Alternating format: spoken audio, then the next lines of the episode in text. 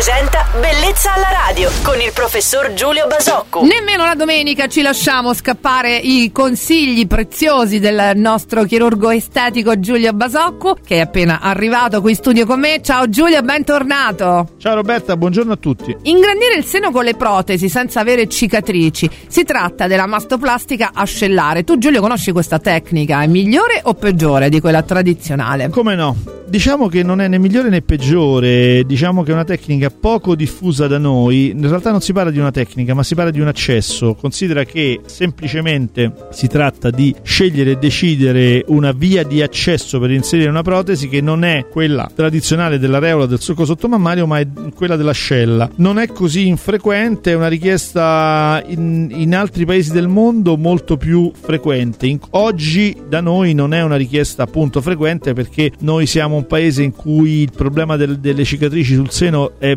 relativamente vissuto. Paesi caldi che vivono al mare, che vivono in topless, vivono tra virgolette, ma insomma fanno molto più topless, hanno molto, più, molto di più questo problema e quindi lo affrontano con l'accesso ascellare. La tecnica è identica, semplicemente l'incisione in una zona diversa. Certo, ma in ogni caso Giulio è il chirurgo a scegliere la tecnica in un intervento di ingrandimento del seno? Ma diciamo che fondamentalmente il chirurgo tende a consigliare nella maniera migliore e mh, mm, quello della via ascellare è una via che in alcuni casi con alcuni seni può essere un'indicazione assolutamente eh, opportuna e, e che va condivisa col paziente. Mol non frequente da noi, ma ripeto, un'ottima tecnica. Oggi abbiamo conosciuto un po' più da vicino allora questa mastoplastica ascellare dalle sapienti parole del nostro chirurgo estetico Giulio Basocco, il quale torna domani mattina su Radio Globo. Buon proseguimento di domenica, eh, Giulio. Ciao. Ciao Roberta e buona giornata a tutti. Bellezza alla radio.